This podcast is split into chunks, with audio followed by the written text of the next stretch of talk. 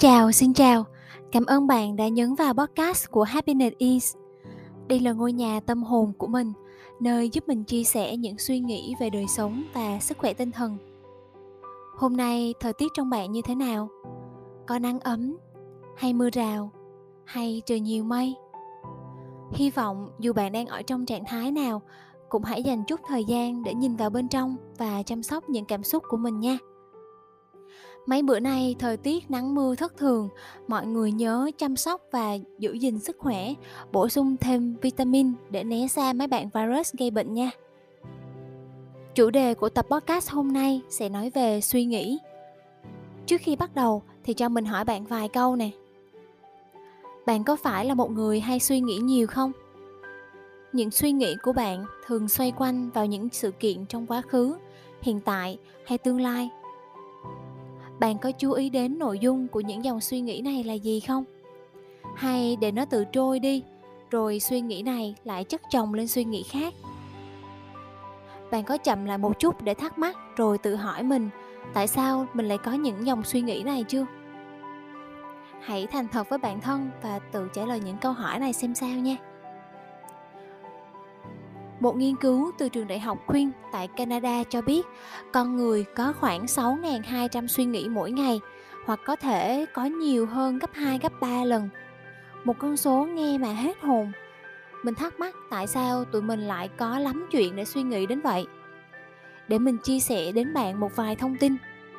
Trong một cuốn sách có tên Tư duy tích cực của cô Trish Summerfield, mình tham khảo được rằng con người có 5 loại suy nghĩ chính thứ nhất là suy nghĩ hướng thượng. Ví dụ như đang đi trên đường, gặp một người có hoàn cảnh kém may mắn, thì trong đầu mình sẽ lóe lên những suy nghĩ là mình nên làm gì để giúp cho họ, mua giúp họ những món đồ họ đang bán, hay trò chuyện với họ một chút để họ thấy đỡ cô đơn hơn. Hoặc là mình sẽ có những suy nghĩ nó rộng lớn hơn, là nếu mà có thật nhiều tiền á, mình sẽ mở dãy trọ không đồng, giúp những người đang mưu sinh đỡ chật vật với cuộc sống tất bật này thì đây là những suy nghĩ không mang tính vị kỷ mà hướng đến lợi ích của tất cả mọi người dựa trên nền tảng các giá trị, phẩm chất của cá nhân. Thứ hai là suy nghĩ cần thiết, là loại suy nghĩ tập trung vào các kế hoạch và các công việc của mình, những điều mà mình cần phải hoàn thành mỗi ngày ví dụ như sáng mình thức dậy hay là tối trước khi mình đi ngủ, thì chúng ta sẽ có khuynh hướng là mình suy nghĩ về những việc mà mình cần phải xử lý trong ngày mai là gì. Việc gì quan trọng cần giải quyết, cái nào cần ưu tiên hơn cái nào. Thứ ba là suy nghĩ lãng phí, bao gồm những dòng suy nghĩ, suy tư về quá khứ. Những điều đã xảy ra rồi, những điều ta tiếc nuối hoặc là lo lắng về những viễn cảnh, những sự kiện trong tương lai, nhưng nó chưa xảy ra. Hầu như là những điều mà bản thân mình không thể kiểm soát được. Thứ tư là suy nghĩ tiêu cực. Mình nghĩ có lẽ đây là loại suy nghĩ chiếm phần trăm nhiều nhất và ngốn năng lượng của tụi mình cực kỳ nhiều nè. Tất thảy những suy nghĩ mang lại nỗi buồn cho mình và cho người khác, như tự dằn vặt hay trách móc giận dữ, ghen tị, nhìn chung đều là những dạng hình thức của suy nghĩ tiêu cực, là loại suy nghĩ mà mình cần phải tránh né nhiều nhất. Thứ năm là suy nghĩ tích cực. Mình ví chúng như những làn gió mát lành, giúp bản thân tự thấy sảng khoái, phấn khởi, yêu đời bằng thái độ biết ơn, sự chấp nhận hiện tại với ý chí, nỗ lực vươn lên. Có một ví dụ mà mình rất thích, khi nhìn vào một nửa ly nước bạn sẽ thấy phần nửa ly có nước thay vì phần nửa ly không có nước.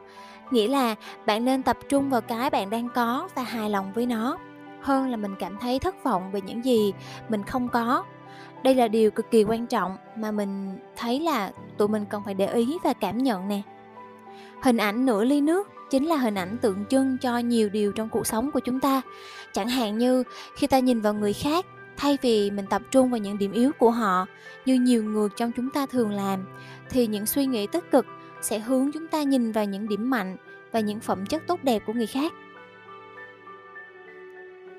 Mỗi ngày trôi qua thì sẽ có hàng tá hàng tá những suy nghĩ chạy trong đầu.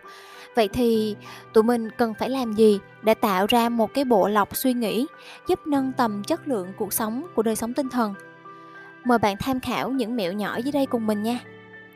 Thứ nhất là tập luyện sự chú ý khi có những cái ý nghĩ tiêu cực.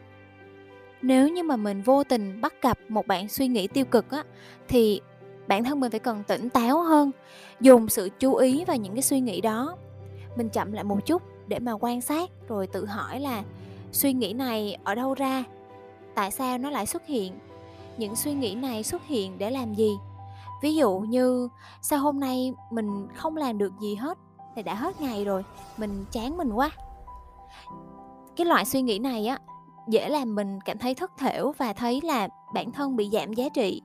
Vậy thì mình thử phân tích xem là coi chắc là hôm nay mình không làm gì được không? Mình nhìn lại cái to do list của mình xem, có phải 10 việc á, thì mình chỉ có hai việc là chưa làm thôi không?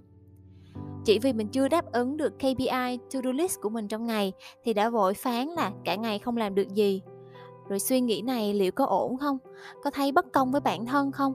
Và với 8 việc mà mình đã hoàn thành trong ngày không? Đây là một mẹo quan trọng nhất với mình. Điều kiện cần để mà luyện tập là bản thân phải có sự tự nhận thức để lỡ như mình đang suy nghĩ xấu cho ai đó hay là xấu cho chính mình thì cái sự tự nhận thức này nó sẽ kéo mình về lại giúp mình đứng ở một cái vị trí công lập hơn để tự quan sát suy nghĩ và điều hướng chúng đi theo một cái đường nó đúng đắn hơn theo một cái chiều hướng nó tích cực hơn Mẹo số 2 là luyện tập lòng biết ơn hàng ngày. Hẳn là bạn đã nghe nhiều rồi, nhưng bạn có thực hành chưa? Hãy thành thật với chính mình nha khi thực hành lòng biết ơn á, bên cạnh mình biết ơn mọi người, mọi vật xung quanh, thì cái quan trọng nhất, xin bạn đừng quên, là phải biết ơn chính bản thân mình nữa. Hãy thêm một mục là biết ơn bản thân vào trong cuốn sổ biết ơn của mình. Và để hoàn thành việc này, việc kia mỗi ngày á, thì cá nhân mỗi người đều có những cái sự tự nỗ lực. Như thế nào? Ở đây bạn đừng nghĩ là mình phải làm những cái việc gì đó thật to tát thì mới có thể bày tỏ sự biết ơn. Những hành động nhỏ nhưng mang giá trị lớn. Từng chút từng chút bạn biết ơn bản thân của mình thì bạn mới nhận ra giá trị của chính mình là gì, như thế nào. Và tự nhiên thôi, mình sẽ thấy là mình yêu thương bản thân mình nhiều hơn.